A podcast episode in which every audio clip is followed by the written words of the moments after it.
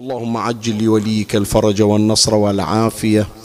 وانصره نصرا عزيزا وافتح له فتحا يسيرا وهب له من لدنك سلطانا نصيرا.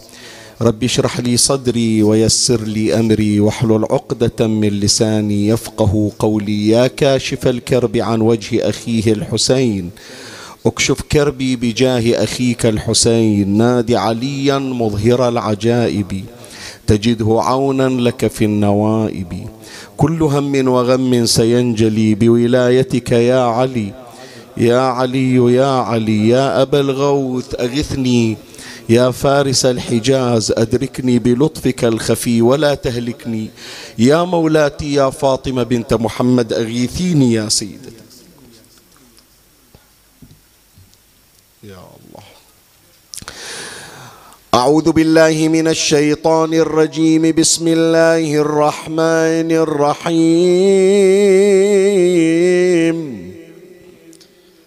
وصلى الله على سيدنا ونبينا محمد وآله الطاهرين.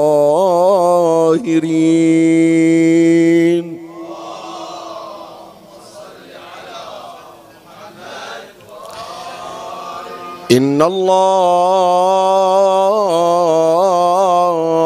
وملائكته يصلون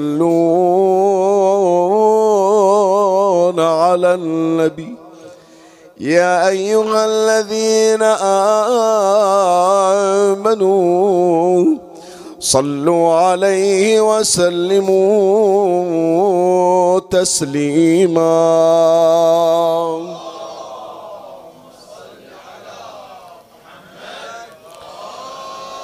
مطهرون لقيات ثيابهم تجري الصلاة عليهم أينما ذكروا صلوات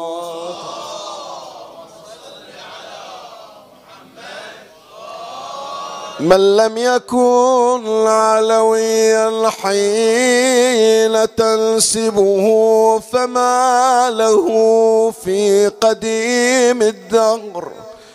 مفتخر والله لما برا خلقا فأتقنه. صفاكم واصطفاكم أيها البشر فأنتم الملأ الأعلى وعندكم علم الكتاب وما جاءت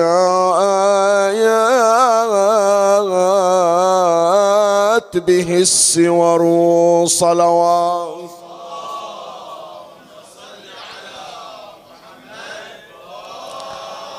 قيل لي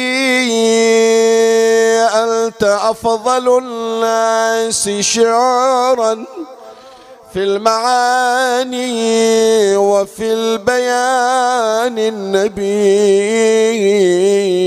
فعلى ما تركت مدح ابن موسى. والخصال التي تجمعن فيه. قلت لا أستطيع مدح إمام.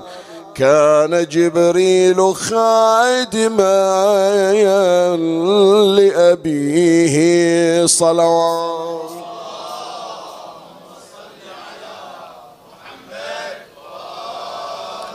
جاء في زيارة إمامنا علي بن موسى الرضا. صلوات الله وسلامه عليه عن ولده الإمام محمد الجواد عليه السلام. السلام على الإمام الرؤوف الذي هيج أحزان يوم الطفوف. بالله أقسم وبآبائك الأطهار وبأبنائك الملتجبين الأبرار. لولا بعد الشقة حيث شطت بكم الدار. لقضيت بعض واجبكم بتكرار المزار. والسلام عليكم يا حماة الدين وأولاد النبيين وسادة المخلوقين. ورحمة الله وبركاته. صلوات.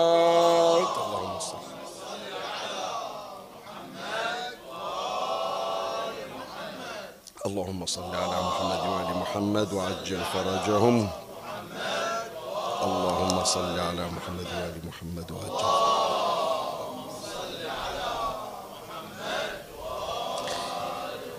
من هذه الزيارة الشريفة الواردة عن إمامنا محمد الجواد عليه السلام والمعروفة بالزيارة الجوادية للإمام الرضا صلوات الله عليه. الإمام الرضا عليه السلام عنده أكثر من زيارة.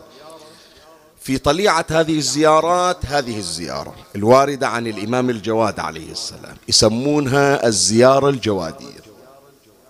من هذه الزيارة ومن هذا المقطع تحديدا الذي قرأته على مسامعكم عرف الإمام الرضا عليه السلام بالإمام الرؤوف. شوف إحنا دائما نسمي الإمام سلام الله عليه الإمام الرؤوف. وتجد تجد هذا الشعار وهذا النداء وهذه الأدبيات على ألسن الشيعة يا رأفة الرضا. يعني طمع في رأفة الإمام سلام الله عليه. لقب الرؤوف للإمام الرضا منين جاي؟ هذه تسمية ابنه الإمام الجواد في هذه الزيارة. من تسمع الإمام الرضا معروف بالإمام الرؤوف مأخوذ من زيارة الإمام الجواد عليه السلام. و واقعا يا إخواني من نجي إلى عشق الشيعة للإمام الرضا عليه السلام وإلى أرض خراسان بحيث أن هذا العشق إلى الآن يصعب تفسيره. إلى الآن يعتبر لغزا من الألغاز. سرا ما وجد ما وجد حلا. الحالة التي تنتاب قلوب شيعة أهل البيت عليهم السلام يمكن تفسيرها. شوف خلي شوية أعطيك مجرد إشارات ليس إلا. من جنابك الله يوفقك إلى زيارة قبور أئمة البقية عليهم السلام. تحس هناك بحالة انكسار. حتى لو ما لسانك طلع هذه العبارة بس في القلب هناك حالة انكسار. يعني تقول إحنا متعودين على قباب لأهل البيت متعودين على أضرحة لأهل البيت. من أجي إلى النجف من أروح الكاظمية من أجي إلى كربلاء. حتى الواحد من أبناء الأئمة روح شوف قم المعصومة شلون صايرة. روح شوف شاه عبد العظيم الحسني شلون صاير في طهران. طيب فأنا من أجي إلى البقيع وأجد حجارة متراكمة قبور مهدومة. حالة انكسار تصير يعني. يقول هذا مو شأن أهل البيت شأن أهل البيت التعظيم شأن أهل البيت التقدير. فعنوان المشاعر في البقيع شنو؟ الانكسار والحسرة.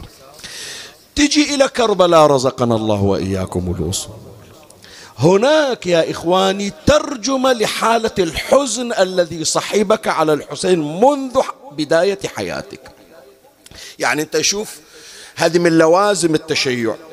الشيعي من لوازمه أنه يأتي إلى مأتم الحسين وبمجرد أن يمر مصاب سيد الشهداء عليه الدمعة تتحر أنا صريع العبرة ساكبة ما ذكرت عند مؤمن ولا مؤمنة إلا واغتم لمصابي. هذه علامة التشيع يا إخواني. من تشوف نفسك من يمر ذكر الحسين صلوات الله عليه تلقائيا قلبك يتوجه. وهذه الحالة الآن يعرفونها يعني الآن اللي يسمعونا بالمجلس الشريف أو حتى خارج هذا المجلس أو فيما بعد يعرفون. هناك عملية ترجمة إلى المصاب قبل قراءة المصاب. ما تلاحظ أنت في بعض المجالس الخطيب يجيب قضية بعيدة عن المقتل اللي يعبرون عنها في فن المنبر يسمونها جوريز جوريز شنو يعني؟ يعني قضية شاهد يمكن من سيرة النبي يمكن قصة بعيدة لكن إلها ربط بقضية الحسين عليه السلام. يذكرون شوف مثلا مجرد مثال أقدم لك. الخطيب يقرأ مصيبة الحمزة وخروج صفية أخت الحمزة لمصرعه. ومنع النبي صلى الله عليه وآله صفية من الوصول إلى جسد الحمزة. الناس تبكي. صح هم متأثرين لمصاب الحمزة. لكن اللي يبكيهم شيء آخر. انتقلوا مباشرة إلى كربلاء. مع العلم الخطيب لا جاب اسم زينب ولا جاب اسم الحسين. لكن جاهز المجلس. الدمعة وحدها جاية تمشي. هذه ترى علامة ارتباط خاص أنه كل شيء يذكرك بالحسين.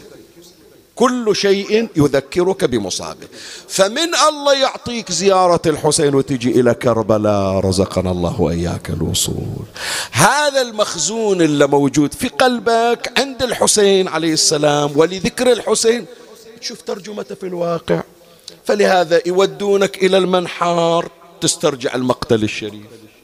يودونك إلى المخيم تتذكر حرق الخيام. يسوون لك نماذج تشبيهية موضع سقوط كف العباس موضع مثلا سقوط علي الأكبر. بعد هذا المصاب اللي أنت تلقن به منذ نعومة أظفارك تستحضره هناك. فإذا الدمعة في كربلاء مفهومة الدمعة في البقيع مفهومة. بس قول لي أنت الآن مشهد من تذكرها دمعتك تصير على خدك وقلبك بحسرة على شنو؟ سؤال أسأل. على شنو؟ شو اللي يبكيك في خراسان؟ شو اللي يبكيك من تذكر زيارة الرضا شنو هالحالة الموجودة عندك من العشق الرضوي إلا بعضهم دخل في حالة اكتئاب لحرمانه من الزيارة؟ أنا أحكي لك ترى مو يعني عاطفة مجردة خاف تقول مثلا واحد على قد معلومات عن الرضا على قد عشق الرضا الشكل طواعي على رأس. لا ترى حتى بعض من فقهائنا بعض من مراجعنا عند أدبيات وعند أشعار وعند منظومات يشكو فيها بعد النوى عن قبر الرضا عليه السلام. طيب أنت من تبكي على الرضا شي يبكيك اللي تتذكره؟ لا الرضا مثلا مذبوح بالعكس هناك حالة سعادة من تجي إلى الصحون الرضوية. صحيح لو لا من تجي يوم الزيارة عند الإمام الرضا عليه السلام ذاك الوقت مو مثل مشيتك عند المنحر تمشي ودمعتك على خدك. مو مثل طلعتك من الحسين للعباس تمشي وأنت تبكي. أصلا هناك سعادة لكن سعادة ممزوجة بدمعة. لما تسأل عن سر أرض خراسان وتسأل عن سر العشق الرضوي ليس له تفسير إلى الآن. إلى الآن. روح أنت جنابك أعرض هالأمر. قول لهم هذه الحالة اللي موجودة بس في مشهد. ما نقول ما عندنا عشق لسائر البقاع المقدسة.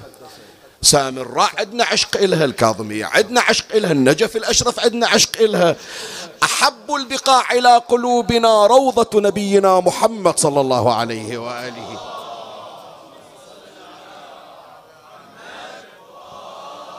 لكن كل هالبقاع المقدسة ما فيها الحالة النفسية اللي تجينا في مشهد. ما تجينا إلا فقط عند الإمام الرضا. شنو سرها؟ ترى هذه لا تتصور يعني حالة فردية. واحد يقول شيخنا أخاف أنا مجنون أخاف أنا مخبل أخاف أنا عندي حالة نفسية وبعضهم يكتم. يقول أخاف أنه واحد يقول لي أنت تحب واحد من الأئمة أكثر من السابق فيسكت ما ما يخبر. مع العلم بأن هذه الحالة من العشق الرضوي يا إخواني أخبر عنها الإمام الجواد عليه السلام. السر السر اللي موجود في مشهد أهل البيت أخبرونا عنه. شوف في زيارة الإمام الرضا عليه السلام مو هي الزيارة اللي تقرأها من تروح إلى مشهد رزقنا الله وإياك الوصول. هناك كتاب الزيارة تقرأ فيه زيارة واردة صحيح حتى في مفاتيح الجنان. هي الزيارة اللي يسمونها الزيارة الجوادية اللي يرويها العلامة المجلسي على الله مقام في بحار الأنوار. فيها مجموعة من الأسرار واحدة منها اسم الرؤوف جاء فيها الزيارة. الثاني من الأسرار شوف على شوف تعبير الإمام الجواد. حط بالك. السلام على غوث اللهفان. هذه راح أوقف وياك عندها إلي شغل فيها. السلام على غوث اللهفان. حط بالك. ومن صارت به أرض خراسان خراسان. أعيدها لك ومن صارت به أرض خراسان شنو؟ خراسان. طيب عمي قبل لا يجي الرضا ويندفن هم يسمونها خراسان. شو الجديد اللي صار؟ شو التحول في تلك البقعة اللي تغير بمجرد مجيء الإمام الرضا عليه السلام؟ إيه. بمجرد أن دفن فيها الإمام الرضا. هواء خراسان تغير. تراب خراسان تغير. صار هناك عملية تواصل خاصة بين قلب الإمام الرضا وقلوب محبيه وعشاقه. هذه اللي يعبرون عنها بالرأفة الرضوية. اللي يذوق رأفة الرضا خلاص عمي بعد من يطلعون من مشهد كأنما عملية استلال روح من جسد. يركب الطائرة ويرجع البحرين ويروح بلده. كأنما تابوت يمشي مجرد جثمان الروح ظلت عند قبة الرضا. إيه هذا سر الرأفة الرضوية. تماما مثل الطفل. شوف عمي الطفل الرضيع شيله من حضن أمه. ليش يبكي؟ لا حظ ضربه. تو راضع شبعان. شو اللي يبكي سؤال أسأل. اسأل الطفل الرضيع. شو اللي يبكيك زين شلناك. بالعكس يمكن أمك قاسية عليك هذه الممرضة حنونة عليك. يمكن مثلا أنت ما رضعتك أمك ما عندها لبن هذه الممرضة مودت أنك حتى ترضى شنو البكاء اللي عند حضن الأم؟ اي هذا السر الخاص حنان الأم الخاص. عمي أحوالنا نحن عيال الرضا. نحن محسوبون على الرضا. حضننا حضن الرضا. حجرنا حجر رأفة الإمام الرضا. الحالة اللي عندك هذه الحالة الموجودة المشابهة وإن كانت بنسبة أقل عند الطفل مع أمه. أقول حالة مصغرة. ليش حالة مصغرة؟ عم الطفل سنتين بس يفطمونه تاليت بعد وهل نفطم من حب الرضا؟ سؤال رد علي أسايلك تطلب الرضا تطلب الفطام من حب الرضا تقول سنتين وكفيني. ولا عشرين سنة. ولا العمر. حتى بعد الموت يقول ودوني عند الرضا ودفنون ما تكفيه الحياة. هذه الرأفة الرضوية. زين. كلهم أهل رأفة. إيش معنى رأفة الرضا عليه السلام؟ لأن رأفة الإمام سلام الله عليه جمعت رأفة الأنبياء. ما تقرأ في زيارته من تقرأ في زيارته السلام عليك يا وارث آدم صفوة الله. السلام عليك يا هذه زيارة وارث. ترى جاية إلى الإمام الرضا. اشترك في هذه الزيارة. من معاني وراثة الإمام الرضا عليه السلام أن كل نبي عنده مخزون من الرأفة والحنان. كل رأفات الأنبياء تجمعت في صاحب هذه الليلة. فالرأفة الرضوية رأفة الأنبياء رأفة الأوصياء. حنان علي موجود في قلب الرضا. حتى الحنان اللي انصب عند الحسين انشالت الرأفة ما انشالت نهائيا. بس استنسخت وجمعت رأفة الأنبياء والأوصياء ورأفة الحسين فوضعت في قلب علي بن موسى الرضا. سلام الله عليه. هذا واحد يقول شيخنا إيش هالمبالغه الحسين؟ وحد لا لا لا هذا كلمات كلمات الإمام الجواد. السلام على الإمام الرؤوف من هيج أحزان الطفوف. الحسين ألقاه عند الرضا هناك. رأفة الحسين حصلها هناك. فلهذا يا إخواني هذه الليلة ونحن في رحاب الإمام ضامن الجنة. شو يا عمي هذه الليلة؟ بلسم على جروحنا على القروح التي سببها البعد عن مزار الإمام. إلا صار لهم مدة ما شافوا ولا محرومين من الزيارة إلى الآن يتمنون الله يمن عليهم بهذه النعمة. نعمة زيارته سلام الله يعني الليلة خلنا نخلي بلسم شوية على هالجرح وعلى هالقروح ونحاول نرطب قلوبنا بذكر الإمام الرضا عليه السلام. فأنا في مجلسي هذه في مجلسي هذا سوف أشير إلى صور من رأفة الأنبياء وأقابلها برأفة الإمام الرضا عليه السلام. شلون رأفة النبي وشلون مثلها بل زيادة عليها عند الإمام الرضا. خو ما يستوعب أنه نذكر كل الأنبياء يحتاج إلى مجالس. فآخذ مجرد عينات وصور ثلاث من الصور أشير إليها من رأفة الأنبياء وأقابلها برأفة الإمام الرضا عليه السلام. هذه فهرسة وتلخيص لبحث هذه الليلة. ومن الله أستمد العون والتوفيق. ومن مولاي أبي الفضل العباس المدد وألتمس منكم الدعاء. وثلاثا بأعلى الأصوات صلوا على محمد وآل محمد. اللهم صل على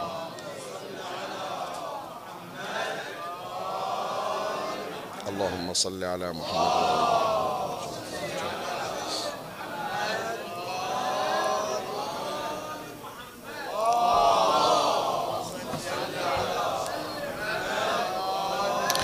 مولاي الكريم أنت حيثما كنت اسمعني وفرغ لي قلبك وأعرني سمعك وأقبل علي بكلك. عنوان بحث هذه الليلة رأفة الأنبياء عليهم السلام ورأفة الإمام الرضا صلوات الله عليه.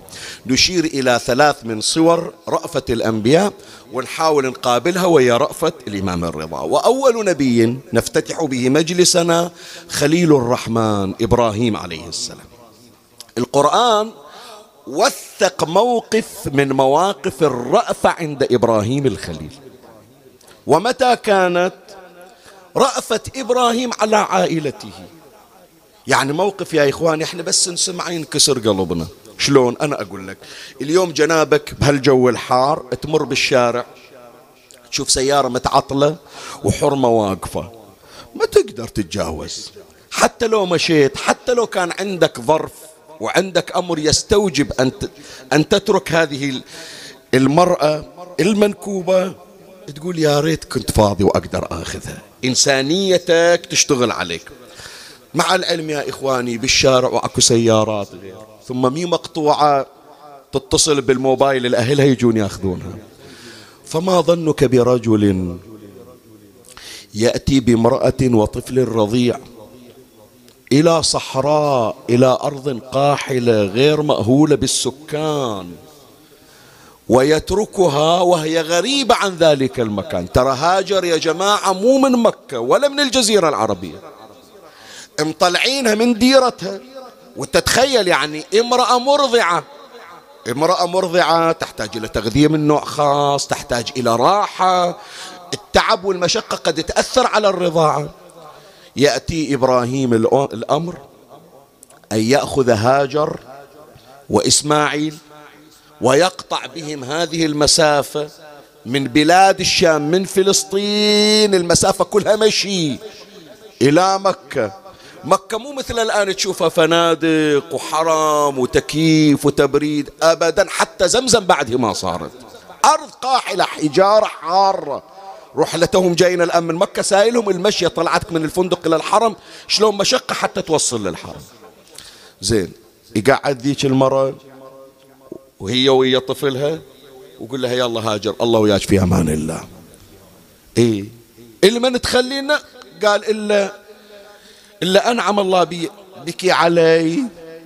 هو الذي أمرني أن أتركك مع هذا الطفل. حتى قطرة ماي ما خلى عندهم دخيل الله اضرب لهم خيمة وفر لهم طعام خليهم مؤنة. عطهم قطرة ماي حتى ماي ما يعطيهم. قطرة ماي يا إخواني هاي بس من تمر عليك الصورة تأمل فيها. ولا تتصور الأمر كان سهل. يعني أنا ما أدري أتجرأ وأقول يمكن هذا الموقف كان أصعب على قلب إبراهيم من ذبح إسماعيل. بعد ياهو أصعب يا جماعة. مرة وطفل لو طفل عمره 12 سنة أحط السكين بحلقة وذبحة. لكن يوم اجى إبراهيم لذبح إسماعيل ما ذكر حالة النفسية. يا بني إني أرى في المنام أني شنو؟ أني أذبحك. أنا ماشي على, على الرؤية اللي شفتها. ولا أطلب من الله يغير الرؤية بعد. لكن يوم هذا ما ما استنكر ولا استصعبها. لكن يوم شاف هالمرة المرضعة وهالطفل الرضيع. وفي بر ما حد وياهم. شوف إيش قال إبراهيم. إلا القرآن وثق حالة الرأفة عند إبراهيم. ربنا إني أسكنت من ذريتي بواد. شنو؟ غير ذي زرع يا ريت بمشي عنهم وبخليهم عندهم شيء ياكلونه أو شيء يشربونه. جو حار جوعا أكل ما عندهم ماي ما عندهم زين هب هالمرة تقدر تتحمل. هالطفل وين يتحمل؟ إلا من حرارته يا إخواني ومن يعني أتمنى أنا أتمنى يوم تروحون مكة والله يعطيكم تشربون من زمزم. ترى زمزم هذا اللي اجى بالمعجز ما اجى مجان يا جماعة. لا هالماي اللي تشربه وتحصل من وراه الشفاء اللهم اجعله رزقا واسعا وعلما نافعا وشفاء من كل داء وسقم. ترى هذا اللي ما جل من حرقة قلب إسماعيل يحفس برجليه من العطش.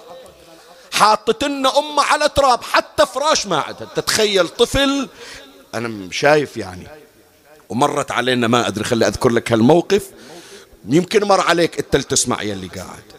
أحيانا واحد في الطواف يفقد حش السامع والمكان انعاله في الطواف. ويطلع حافي من الحرم. مر عليكم لو ما مر عليكم. أحيانا بالحملة واحد ما يطاوع قلبي أنا شايف يعني مرت عليه أكثر من مرة. واحد يتطوع يقول أخذ عالي البسه أنت تعبان ما يقبل. بعضهم لا يقول نتقاسم أنت البس عالي شوية أنا ألبس شوية. ومن المواقف اللي شفتها قدام عيني قالوا دخيل الله نلبس كل واحد يلبس فرده كل واحد يلبس طبقة. ليش؟ هي إيش ما تسوي شيء المشي بالطبقة ما تسوي شيء بس يقول صعب علي أنه واحد يمشي على أسفلت حار درجة الحرارة 52 أو 55 هذا إحنا رجال على 40 50 سنة صحيح لو لا؟ فأنت جنابك الآن أقول لك تخيل طفل وتشهر حاطينه على الرمل الحار حتى فراش ما عنده. هذا شقد التهب شقد احترق. فمن ش... زين أمه شو تسوي له؟ إذا تخليه بحضنهم يموت عطش.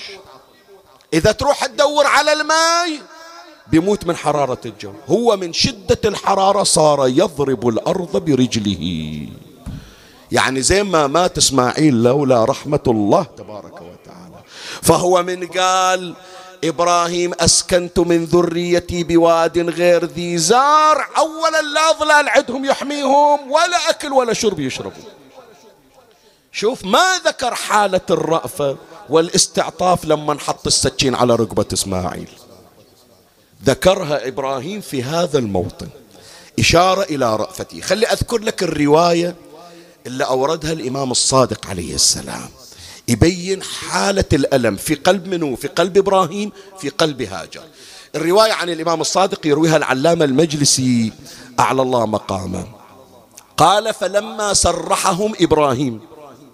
يعني خلاهم راح يمشي عنهم بيخليهم في مكة وبيرجع فلسطين بيروح إلى زوجته. اسمع. فلما سرحهم إبراهيم ووضعهم وأراد الانصراف عنهم إلى سارة سارة موجودة بفلسطين قالت له هاجر يا إبراهيم لم تدعنا؟ لم تدعنا في موضع ليس فيه أنيس ولا ماء ولا زرع لا أكل لا ظلال لا ماء نشرب ولا واحد لو يهجم علينا شيء يدافع عنا. تقول لي أمان شيخنا بيت الله بيت الله بعد ما انبنى بعد هي برية. تقول ما حد يسويها من البشر وإنت نبي الرحمة شلون تسويها؟ لم تدعنا في موضع ليس فيه أنيس ولا ماء ولا زرع. فقال إبراهيم الذي أمرني أن أضعكم في هذا المكان هو يكفيكم. ما أسويها أنا ويا الغريب ما أسويها. لو عندي حش السامع والمكان بهيمة حيوان ما أخليه. لكن أمر من الله شو أسوي؟ ابتلاء الله جايبني هي بعد فوضت أمرها إلى الله. قالت بعد شو أقول بعد؟ شو أقول؟ روح الله وياك روح لزوجتك واقعد هناك بفلسطين والجو براد وخليني أنا في البر. ويا هالطفل إلى أن نموت أو تنزل علينا رحمة الله. زين طلع إبراهيم.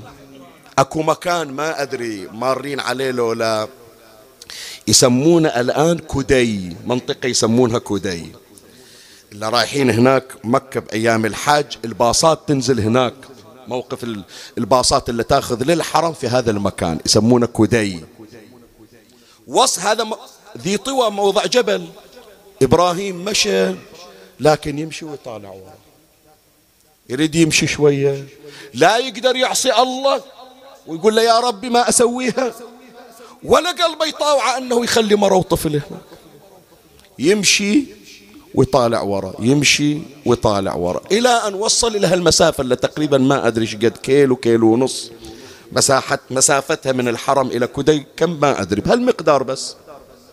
يعني حتى إحنا مشاية من نطلع للحرم إلى هذه كدي ناخذ تقريبا ثلث ساعة نص ساعة مشي تقريبا. من وصل بعد خلاص خطوة واحدة ما قدر يتحرك. هذه رأفته إلا القرآن الكريم وثقها عن إبراهيم الخليل. وقف وقام يطالع بعيد هناك. محل زوجته ومحل إسماعيل اللي جاه على كبر اللي جاه بالإعجاز.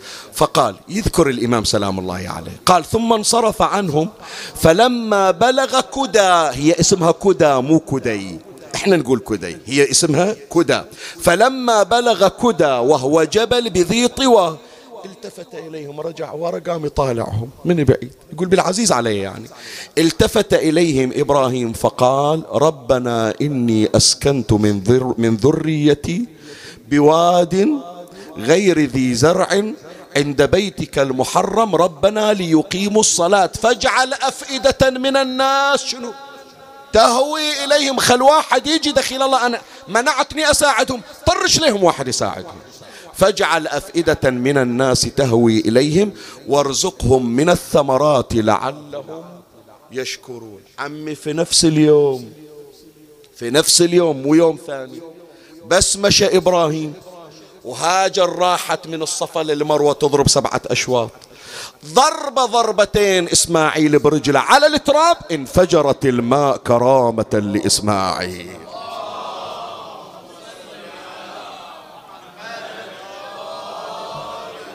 بعد الله عز وجل خاطب إبراهيم قال له روح ارجع. إحنا أنت مو أرحم من عندنا ولا أنت أرأف من عندنا إحنا ردنا نختبرك ونختبرها. ونجحت بالاختبار ونجحت هي بالاختبار. روح ارجع لها. بعضهم يقول رجع في نفس اليوم بعضهم يقول رجع ورا ثلاثة أيام. ما رجع وإذا ذاك المكان اللي يقول عنه غير ذي زرع لا طلع الزرع ونزلت الطيور. والماء ترس المكان ماء إلى الآن لا ينضب ولا يوجد مثله ماء في الكون. إلى الآن تقارير الطبية تقول هذا الماء هو الماء اللي تركيبته تختلف عن أي ماء في الكون. ثلاثة أيام مو أكثر. وعاد إليهم إبراهيم. هذه رأفة إبراهيم اللي ذكرها القرآن وثقها تعال إلى الرؤوف صاحب هالليلة أي والله. تعال إلى الرؤوف صاحب هالليلة ترى طلعوا الإمام الرضا من غصب عليه ونقرأ في زيارته يا جماعة. نقرأ في زيارته هاي الزيارة المفجعة المؤلمة اللي يرويها الإمام سلام الله عليه الإمام الجواد. إيش تقرأ في زيارته؟ السلام على من أمر أولاده وعياله بالنياحة إليه قبل وصول القتل إليه. إبراهيم قالوا من رجعك إلى زوجتك وعيالك. لكن الرضا يوم طلعوه عن أهله ما رجع لهم بعد ما شافوا حتى اخته ماتت قبل لا توصل إليه حتى ابن الوحيد الإمام الجواد حتى ابن الوحيد اجى بالخفية. أبو الصلت الهروي ما عرف يقول من الذي أدخلك والأبواب مغلقة؟ قال أضعف يقينك فينا إن الذي جاء بي من المدينة إلى أرض خراسان هو الذي أدخل. غسل أبوه بالخفية يا جماعة ما حصل لي يحط فاتحة على أبوه. فلهذا الإمام الرضا عليه السلام يوم طلعته من المدينة سوى شغلة ما حد سواها حتى الحسين ما سواها. تسمع إيش أقول لك لولا؟ حتى جد الحسين ما سواها. الحسين يوم ودع عياله يقول لزينب لا تلطمي علي وجهها ولا تشقي علي جيبه. إلى بنت قال لها سيطول متى؟ بعدي يا سكينة مو الآن الآن لا تبكي. الآن لا تحرقي قلبي بدمعك حسرة ما أريد وحدة تبكي. الرضا تدري إيش سوى؟ ليلة ليلة فرح بس حتى تعرف الفرق بين رأفة إبراهيم ورأفة الرضا عليه السلام. قبل لا يطلع من المدينة جمع عياله كلهم. ولده الصلبي والأطفال اللي يكفلهم الأيتام. وعياله. قال لهم ترى باموت غريب وما عندي واحدة من خواتي تبكي علي. لا أحد يحط علي فاتحة ولا أح حتى جدي الحسين لحظة الذبح عمتي زينب حضرت. وأنا وقت الموت ما عندي أختي المعصومة تحضر. فأنا أريد أشوف فاتحتي وأنا بعدي في الحياة. وين يا جماعة يا عشاق الرضا؟ أسألكم. وين سمعتوا عن واحد سوى لروحه فاتحة وهو بعد في الدنيا؟ وين صارت؟ سواها واحد بس. علي الرضا عليه السلام. ولهذا يقول الإمام الرضا خلي أذكر لك الرواية اللي تعبر لك عن رأفة الرضا وحنانه. يوم بيطلع يفارق عياله ويفارق حريمه ويفارق أطفاله. الرواية عن الإمام الرضا قال إني حيث أرادوا بي الخروج. يوم اللي أرادوا يطلعوني من المدينة جمعت عيالي فأمرتهم أن يبكوا علي. حطوا فاتحة يعني علي وأنا ما الآن موجود. حتى أسمع. ثم فرقت فيهم اثني عشر ألف دينار. كل أمواله طلعها قال هي لعيالي بعد. أضمها بجيبي وأخلي عيالي ما أدري شو ياكلون ما ياكلون. فرقت فيهم اثني عشر ألف دينار. ثم قلت أما إني لا أرجع إلى عيالي أبدا. هذه طلعة وما راح تشوفوني. حتى أختي ما راح تشوفني. وهنا الفرق بين الرأفتين يا جماعة. أما إبراهيم الخليل صح خلى زوجته وعياله لكن وجعل أفئدة من الناس شنو؟ تهوي إليه. بس الرضا يوم طلع عن عياله أحد دق الباب على بيت الرضا محتاجين شيء؟ سؤال أسأل. لا صاروا يهجمون عليهم. يهجمون على بيت الرضا وعياله. هاجر ما حد هجم عليه ولا حد ضربها. نساء الرضا عيال الرضا صرنا في رعب عقب الرضا أي واحدة؟ الثانية إبراهيم الخليل باعدوه عن هاجر ثلاثة أيام ورجع. بس مو أكثر. وأما الرضا ثلاث سنوات مبعد عن عياله ولم يرجع. من زارني على بعد مداي ضمنت له على الله الجنة. هذه أول رأفة للرضا مشابهة لرأفة إبراهيم الخليل عليه السلام. خلنا نيجي إلى صورة ثانية. خلنا نيجي إلى صورة ثانية. أفتتحها بالصلاة على محمد وآل محمد.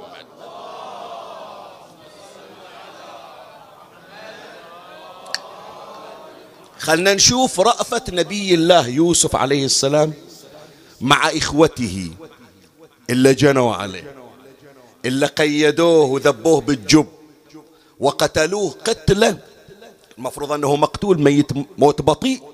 لولا رحمة الله التي أخرجت يوسف.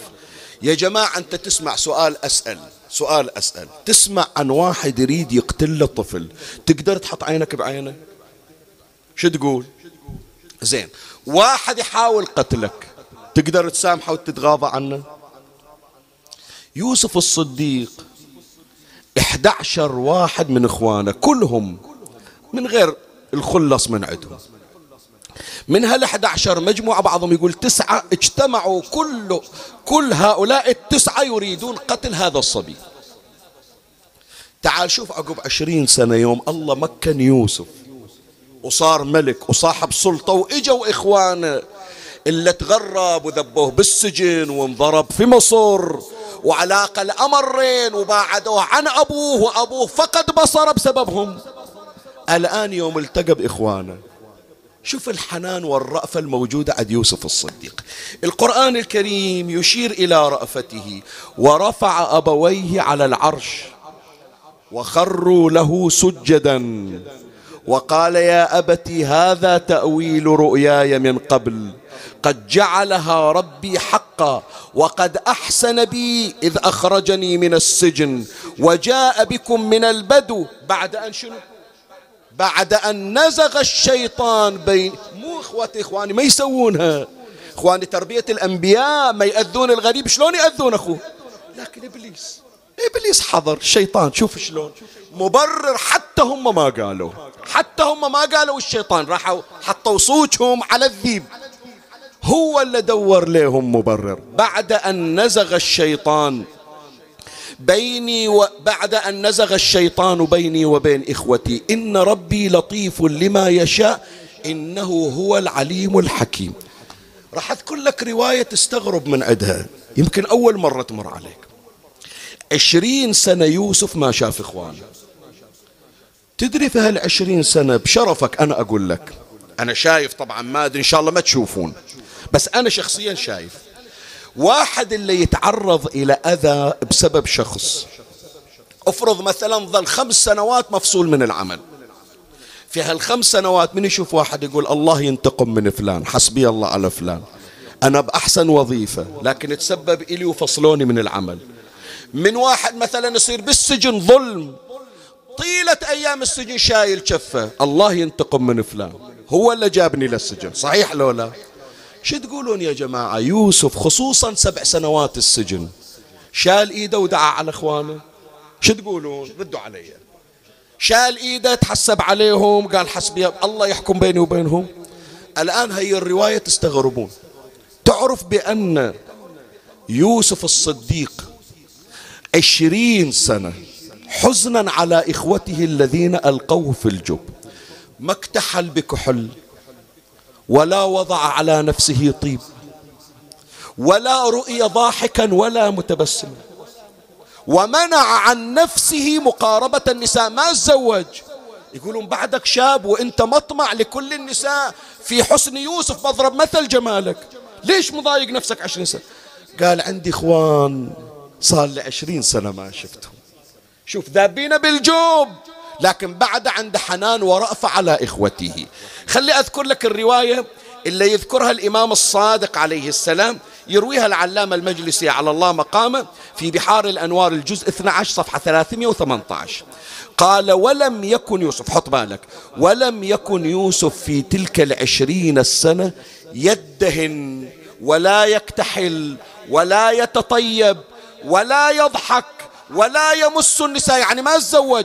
حتى جمع الله ليعقوب عليه السلام شمله وجمع بينه وبين يعقوب وإخوته. يوم جو اخوانه اللي ذبوا بالبير قال الآن يا ابويا زوجني. استأنست يوم شفت إخواني. أي إخوان الا ذبوه بالبير؟ لا من أغرب الروايات اللي مرت علي في قصة يوسف. زين خاف تقول لا ما خلي الغريب يشمت. يعقوب إجا. اسمع إيش أقول لك حط بالك. يعقوب اجا إلى يوسف. قال له يا ولدي خبرني إيش سووا فيك اخوانك. أنا قالوا لي بأنه أكل كذيب ما صدقته. أنت سولف لي إيش سووا بيك؟ وين ودوك؟ شلون طلعت من ديرتنا وجابوك إلى مصر؟ إيش مر عليك بمصر؟ تدري يوسف شو يقول للابو يقول بويا لا تسألني عن إخواني إيش سووا. خليه ينساهم أنا غفرت لهم وسامحتهم. اسألني كيف عوضني الله بالخير عن هذا هذا أنت تشوف يا أبويا صرت ملك على على مصر صار عندي جاه وصار عندي شان. وهذا أنتم جيتوا الآن وصرتوا من العائلة الحاكمة. بعد لا تسايلني يا أبويا إخواني إيش سووا بي؟ وكلما ألح يعقوب على يوسف أن يخبره بما صنع إخوته من رأفته وحنانه ما يقبل. عمي هذول الأنبياء شلون يعلمونا؟ ذابين بسجن زي ما مات. ومع ذلك ما يرضى يحكي على إخوانه. وإحنا عمي على دينار. إي والله ودعتك. على دينار. على دينار اختلفنا بميراث على فوت على قدم على أرض. أمشي بالشوارع وأحكي على آيل على عائلتي وعلى أهلي وعلى إخواني. زين والغريب هذا اللي يحكي على إخوانته حطوا لنا مسلسل يوزر سيف بنشوفه. هي شنو يعني؟ هوليود هي لو دروس إحنا نريد ناخذ أفلام نريد نطمش عليها. لو دروس نريد ناخذها من الأنبياء ومن محمد وآل محمد صلوات الله عليه. زين هذا يوسف ورأفة يوسف. تعال إلى يوسف آل محمد صاحب هالليلة. تعال إلى الإمام الرؤوف. شوف رأفة يوسف على أخوانه لو رأفة الرضا على أخوانه. أنا هذه الرواية ذاكرنها. في المناسبات اللي أقرأ بها عن الإمام الرضا عليه السلام لكن من باب التذكير. أنت تدري بعد شهادة الإمام الكاظم عليه السلام مجموعة من إخوة الرضا اشتكوا على الإمام الرضا. مر عليك هي القضية لو ما مر عليك؟ مجموعة من إخوة الإمام الرضا وفي طليعتهم ومقدمتهم شخص يسمونه العباس ابن موسى ابن جعفر. أخو الرضا هذا من غير أمة. اشتكى على الإمام الرضا وحضر بالمحكمة. ليش؟ قال اتهم الإمام الرضا بسرقة أموال الإمام موسى ابن جعفر. قال باق ميراثنا أخذ ميراثنا. أخوكم معروف بالصلاح. هذا علي بن موسى الرضا. قالوا لا. هذه الأموال اللي عنده مالتنا إحنا نهبها من عندنا. بعد سووا أنا يعني كان ناوي أنه أذكر إيش سووا. بس رأيت الإعراض عن هذا. أنا ذاكرنا في مجالس أخرى. وترجعوا للرواية تعرفون إيش سووا. من تحضير الإمام الرضا من استدعاء زوجة الإمام الكاظم أم أحمد حضروها بالمجلس وهتكوا سترها. هم ذولا. هم ذولا بناوتها مثل ما نقول. طيب تدري إيش سوى الإمام الرضا عليه السلام؟ واحد اللي يحضرونه بالمحكمة حتى لو إخوانه شلون يرد عليهم؟ شوف الإمام الرضا شلون جاز إخوانه اللي حضروه فشلت خطتهم. القاضي حكم للرضا ما حكم إلهم. عوض أن ينتقم الرضا عاملهم بالرأفة. من تقول الإمام الرؤوف شوف الإمام الرضا ماذا قال لإخوته؟ قال يا أخي حط بالك. يا أخي أنا أعلم إنما حملكم على هذا الغرائم والديون. أنا أدري لو ما أنتم متضايقين ما تسوون. أنتم تربية أبويا موسى بن جعفر. لكن الضيق خلاكم تسوون إنما حملكم على هذا الغرائم والديون التي عليكم. فانطلق يا سعيد هذا صاحب الإمام. قال لأخواني ليش ليس أنا أمد ايدي وأبويا يمد ايده للغريب؟ شلون إخواننا لحمنا ودمنا؟ فانطلق يا سعيد فتعين لي ما عليهم. شوف شعنه عليهم. ثم اقض عنهم واقبض زكاة حقوقهم. حتى الخمس اللي مو راضين يطلعونه أنا أطلع نيابة عنهم. حتى الله ما يطالبهم يوم القيامة. واقبض عنهم واقبض زكاة حقوقهم وخذ لهم البراءة. والله هذه حطوها يا جماعة حطوها الليلة تحتها خط أحمر وسجلوها تأخذونها من الإمام الرضا. والله لا أدع مواساتكم وبركم ما مشيت على الأرض. احشوا علي بعد. إذا ما عجبتكم هالمحكمة دوروا محكمة غيرها واشتكوا علي. إن شاء الله راح أمنع إيدي عني أقول ما يستاهلون. لا. راح أزيد في عطائكم أكثر وأكثر. هذا ابتلاء من الله. وتدري دعاء الإمام الرضا من يجي وقت الصلاة شو يسوي؟ يدعو لذولا إخوانه. إلا كانوا يضيقون عليه ويتهمونه ويحجون عليه بالشوارع. من دعاء الإمام سلام الله عليه في حق إخوته قال اللهم إن كنت تعلم أني أحب اللهم إنك كنت تعلم أني أحب صلاحهم. وأني بار بهم واصل لهم رفيق عليهم أعني بأمورهم لي أعني بأمورهم ليلا ونهارا فاجزني به خيرا وإن كنت على غير ذلك فأنت علام الغيوب فاجزني به ما أنا أهله إن كان شرا فشر وإن كان خيرا في خير. اللهم أصلحهم. يا ربي استجب دعائي خلهم يصيرون. يعني قلوبهم تحن علي يعني. اللهم أصلحهم وأصلح وأصلح لهم. واخسع عنا وعنهم شر الشيطان. وأعنهم على طاعتك ووفقهم لرشدك. يجيب الإمام الرضا لهم الفلوس ويعطيهم ويقول لهم خلاص مثل ما نقول إحنا بالبحراني طاح الحطب. هو هذا يقول له مو من عندك ولا أخذ من عندك شيء. ويزداد شتما وإيذاء للإمام الرضا. وكلما آذوا كلما حن الرضا عليهم ورأف بحالهم وأعطاهم أكثر وأكثر. أي رأفة كرأفة الرؤوف؟ عمي يلومونا إذا ما نعرف إلا لازم نروح إلى مشهد.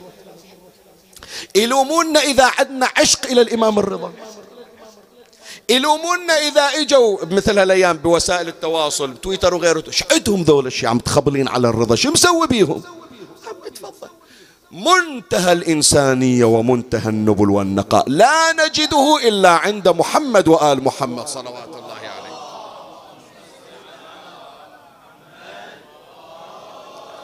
وأما الصورة الثالثة وهي مسك الختام وبها ختام المجلس. أسأل الله تبارك وتعالى أن يعيدنا وإياكم على أمثال هذه المناسبات. إن شاء الله هذا المجلس أقرأ لكم في العام القادم في صحنه الشريف. نتجمع كلنا هناك. ونقراها وعيننا على قبة الرضا عليه السلام. رأفة سليمان. ابن داود ورأفة الإمام الرضا. سليمان بن داود عند الخدم كل شيء كل شيء الله سخر إلى سليمان. جن عفاريت طيور حيوانات بشر. واحد عمي إذا عنده خادمة في البيت حتى لو تتعب عقب 12 ساعة 18 ساعة يقعدها وهي نايمة قومي صبي لي ما يجيبي. صحيح لو لا لما تقول له زين ما عندك رحمة ما عندك رأفة تعبانة مسكينة وفي هالجو الحار. قال إيه تاخذ مو تشتغل ببلاش هي أمشي لها راتب أنا. بينما سليمان تسمع عنه الكون كله مسخر حتى الرياح له. إذا جت الليل هو اللي يطبخ لنفسه. إي والله. سليمان اللي تسمع عنه مالك الكرة الأرضية هو اللي يطبخ لنفسه هو اللي ياكل. ما يخلي واحد يخدمه أنا يقول جايبينكم حتى تخدمون الناس مو أنا. الرواية يرويها العلامة المجلسي. يقول وكان سليمان عليه السلام إذا أصبح تصفح وجوه الأغنياء. بالمجلس يمتلي المجلس. هذا الثري هذا الوجيه هذا الغني هذا الشريف. أول ما يجي سليمان يحط عيونه على القاعدين هذول الأثرياء هذول الوجهاء. وين يقعد سليمان؟ حط بالك. شوف الرواية وما أحلى هذه الرواية. وكان سليمان عليه السلام إذا أصبح تصفح وجوه الأغنياء والأشراف حتى يجيء إلى المساكين. عند باب المجلس قاعدين ذول الفقراء مساكين. قالوا خلنا نمر على سليمان. وين يقعد سليمان؟ حتى يجيء إلى المساكين ويقعد معهم ويقول مسكين مع المساكين. أنا ترى لا أنا غني ولا أنا ثري ولا أنا ملك أنا خادم إلكم. وأنا مسكين حالي من هالمساكين يمكن ذولا مقربين وعدهم إلا يكفيهم أكثر من عندي. أروح أقعد ويا المساكين ما أقعد ويا غيرهم. مسكين مع المساكين. وكان سليمان عليه السلام معه ما هو فيه من الملك يلبس الشعر. وإذا جنه الليل شد يديه إلى عنقه فلا يزال قائما حتى يصبح باكيا. وكان قوته من سفائف الخوص. حشايش. ملك الناس تاكل لحم. هو ياكل حشا من سفائف الخوص يعملها بيده. وإنما سأل الملك ليقهر ملوك الكفر. حتى يراويهم يقول شوف أهل الإيمان إذا يريدون الدنيا يحصلونها لكن الدنيا ما تغيرهم. هذا نموذج قدامكم. وإلا فإنه في الليل يخدم نفسه بنفسه. يجون للخدم. سليمان يا نبي الله نسوي لك شيء. يقول لا. ما دام عندي صحة أخدم نفسي بنفسي. صاحب هذه الليلة. خلنا نشوف شو يصير إذا حطوا السفرة. جابوا المائدة حطوها قدام الرضا. يوقف على الباب. يصيح على الخدم على الحشم. على الكبير على الصغير. يطلع يدورهم خدامة. حتى هذا اللي يشتغل بالاسطبل. يقول ما آكل إلا تجون تاكلون وياي. ما أتهنى باللقمة إلا تجون تاكلون وياي. في بعض الروايات الإمام هو شأنه شأن جده أمير المؤمنين.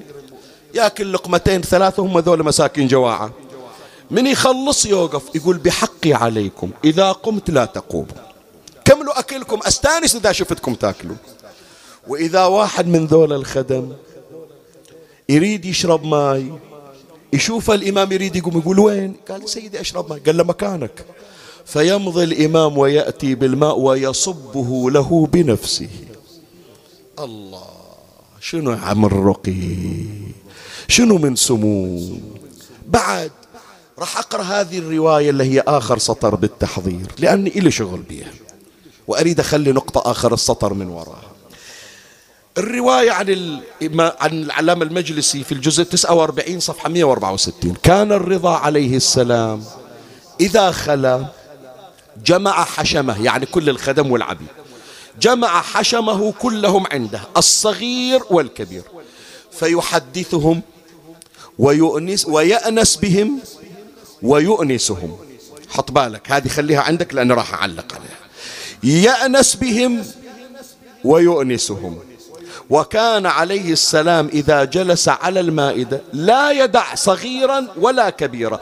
حتى السائس والحجام. خل خط ثاني تحت هالكلمة. خطين. راح نحكي عنهم.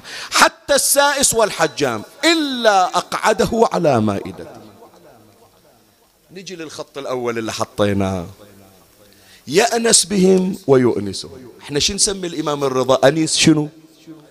أنيس النفوس. الإمام سلام الله عليه. هذا اللي جاي لنا مهموم. هذا اللي جاي لنا مغموم. هذا اللي عليه كربة متحير. شنو علاجها وشنو حلها؟ ما يدري وين يروح. يقولوا له روح عند الرضا. جرب روح عند الرضا. شوف الله يفرج همك لولا يقول في الرواية بعد الإمام يغسل قلبه. الإمام يغسل اللي بقلبه كله يطلع مطيب الخاطر من مشهد. شلون؟ واحدة منها ينسيه الهم والغم. الثاني من عندها ما يطلع من عند الرضا إلا وحاجته مقضية.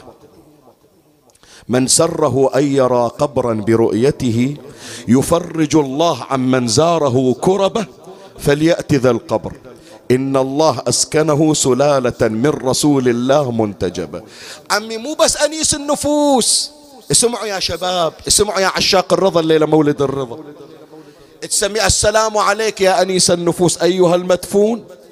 بأرض طوس. مو بس يونسك وطيب خاطرك. ترى من تجي إلى مشهد الإمام يسمع حكيك يستانس بصوتك. يقول الله طالع من البحرين طالع من الأحساء من القطيف من المدينة جاي على حسابي. بس أريد أسمع شي يقول. عند الملائكة تسبح الله. أنس الإمام الرضا إذا سمعك أنت تحكي. فيأنس بك ويؤنس قلبك. هذا السطر الأول. السطر الثاني يجي واحد يقول شيخنا أنا شنو قيمتي عند الرضا؟ مو تمام؟ أنا إذا جاي المرجع الديني إلا حياته كلها الرضا. أنا إيش عندي؟ لا علم لا معرفة. الله يرحمه أستاذي سيد جاسم يقول أنا مثل الولد المعوق عند الحسين. يتعطف علي وإلا ما عندي شيء. لا علم لا معرفة لا شهادة لا غيره. لا الإمام يقول هذا اللي وياي ملازم وذاك اللي بعيد ما يشوفني من الصبح يشتغل بالإسطبل. كلهم سواء عندي أقعدهم على سفرتي. هذا يمكن ما سوى شيء للرضا مجرد خدمة يوم واحد سوى مضيف بس. قال مع ذلك هالخدمة ما أنساه مع ذلك هالخدمة أروح أنا أتعنى له يروح الإمام إلى يقول له تعال. ما أكل ولا أنت وياي. فعمي هذه الليلة نحن على مائدة علي بن موسى الرضا. إحنا ما نعتبر أنفسنا من المقربين للإمام. ما عندنا عمي شيء يبيض وجوهنا قدامه أنا داعيكم الحقير. أنا أحكي لك عن نفسي. أنتم كلكم أهل معرفة وأهل ولاء. وإنما جاء بكم الحب. من أشوف نفسي شو مسوي للرضا أنا؟ لولا فيوضات مولاي علي. لكنت في عداد الأموات. ما أعطاني الله تبارك وتعالى هذا الخير وهذه البركات وهذا العز وهذه المحبة في قلوب الناس إلا ببركات الرضا وآل بيت الرضا. هو صاحب الفضل علي أنا إيش عندي؟ من أجي أوقف قدام ضريحة أقول له سيدي إيش سويت لك؟ أنا أنا إيش سويت لك؟ لكن حنان الرضا. يقبل اليسير. من عنده وبعد يقول هذا أخليه صوبي أخليه باسمي. فمولاي هذه الليلة نحن على مائدته. نتمنى يقعدنا على المائدة. نتمنى تجي اللقمة من يدي. لقمة التوبة لقمة المغفرة لقمة الحاجة لقمة الشفاء لقمة القرب منهم لقمة الولاية. نريدها من إيد الرضا. نريد ناخذها من إيد الرضا. مولاي أنت الليلة تقضي الحوائج. مولاي يا شمس الشموس أنت الليلة أبواب الحوائج فتحت. من أبوك باب الحوائج ومن ابنك باب المراد. وأنت المتوسط بين باب الحوائج وباب المراد. ما نريدها من غير إيدك سيدي. نريد هديتنا وصوغتنا صوغة رضوية. نريد الليلة وباكر تجينا البشاير يقول عطاهم مرادهم علي الرضا. أسأل الله تبارك وتعالى خصوصا اللي سألوني الدعاء. من المرضى اللي عندهم أمراض خطيرة اللي الآن بالعناية المركزة اللي بغيبوبة اللي يتلقون علاج بالكيماوي اللي أمراض خبيثة يأس الأطباء من علاجهم. اللي ما عنده ذرية اللي عنده أولاد والأولاد متعبينه أولادنا وبناتنا في الدراسة. العازبات العازبون كل صاحب حاجة الغرباء والمبعدون. اللهم بحق صاحب هذه الليلة برد قلوبهم وأدخل السرور عليهم بحوائجهم ببركة إمامنا علي بن موسى الرضا. صلوا على محمد.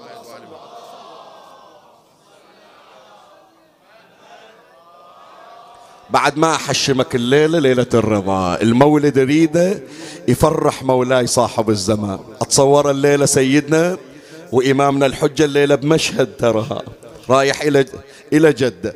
فإحنا نريد صوتنا يوصل إلى قبة الرضا. مجلسنا خلى يكون مميز بالصلوات على محمد وآل محمد.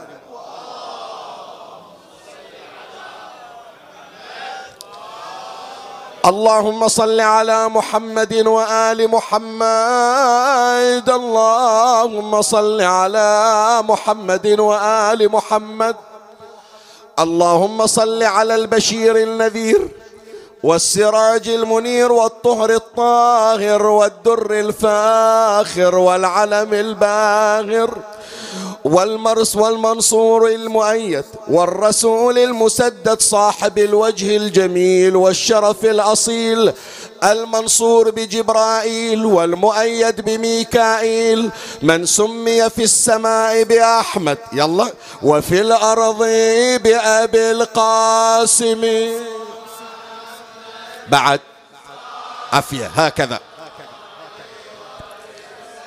وفي ذلك يقول مادحهم أفلح من يصلي على الرسول وآل الرسول. استلمها من عندي. يا مستمعين النظام.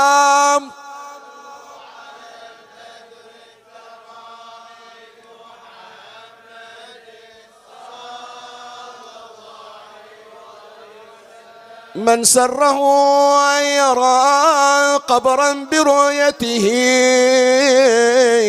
يفرج الله عمن زاره كربا. فليأت ذا القبر إن الله أسكنه سلالة من رسول الله ملتجبا ألف الصلاة.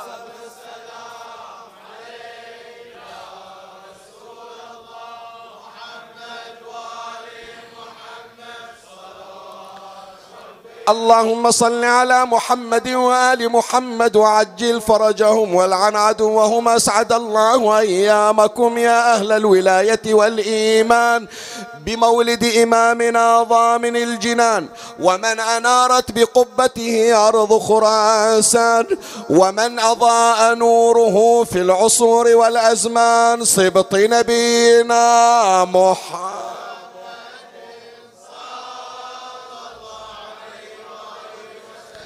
واعلم سلمك الله أن إمامنا هو ثامن الأئمة واسمه علي بن موسى الرضا. وقد ولد في فجر هذه الليلة سنة 148 للهجرة من أبوين جليلين طاهرين كريمين طاهرين مطهرين. فأبوه باب الحوائج موسى بن جعفر راهب آل محمد.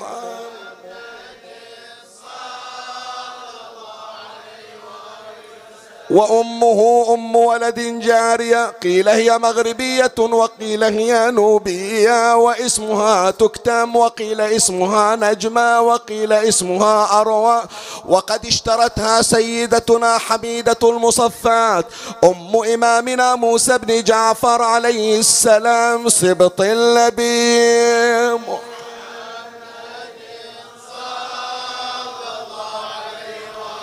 وقالت لإمامنا الكاظم عليه السلام يا بني إني ما وجدت في الجواري جارية أفضل منها وأسأل الله أن يجعل نسلك منها فخذها إليك يا بني فإني أرجو أن تلد لك حجة الله.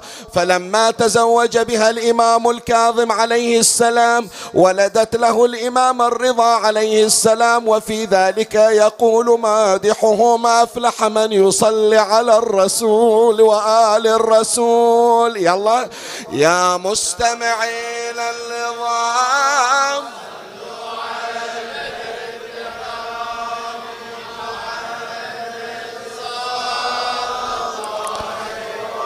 ألا إن خير الناس أما ووالدين ورهطا وأجدادا علي المعظم. أتتنا به للعلم والحلم ثامنين إماما يؤدي حجة الله تكتم ألف الصلاة.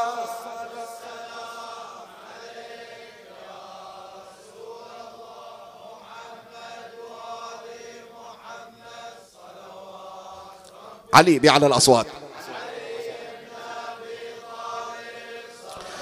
اللهم صل على محمد وآل محمد قالت سيدتنا تكتم فلما حملت بولدي علي بن موسى الرضا ما شعرت بثقل الحمل وكنت أسمع في نومي تسبيحا وتمجيدا وتهليلا فإذا انتبهت من نومي ما سمعت صوته وذلك الصوت من إمامنا الرضا صبط اللبيب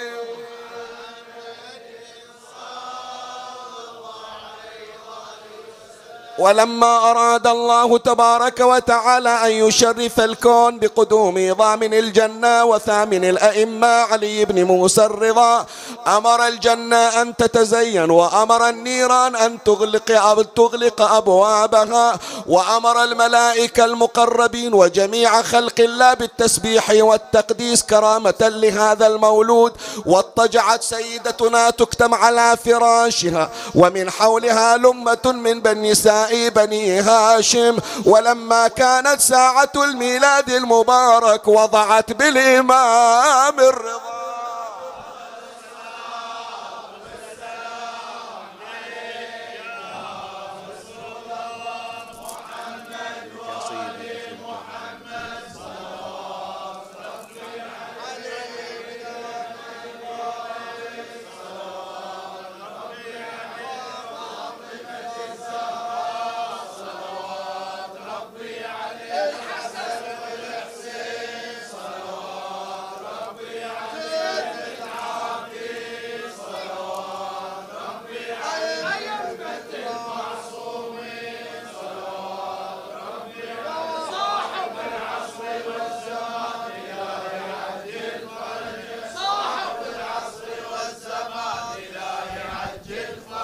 مطهرون. نقيات ثيابهم تجري الصلاة عليهم أينما ذكروا صلوات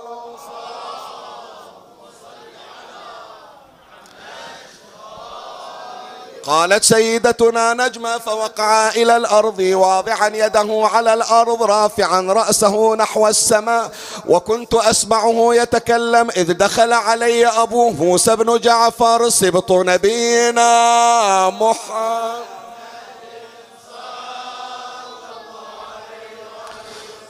وقال لي هنيئا لك يا نجم بكرامة ربك فلففته في خرقة بيضاء ودفعته إلى أبي فأذن في أذنه اليمنى وأقام في أذنه اليسرى وحنكه بماء الفرات ثم رده إلي وقال خذي فإنه حجة الله على خلقه. ألف الصلاة.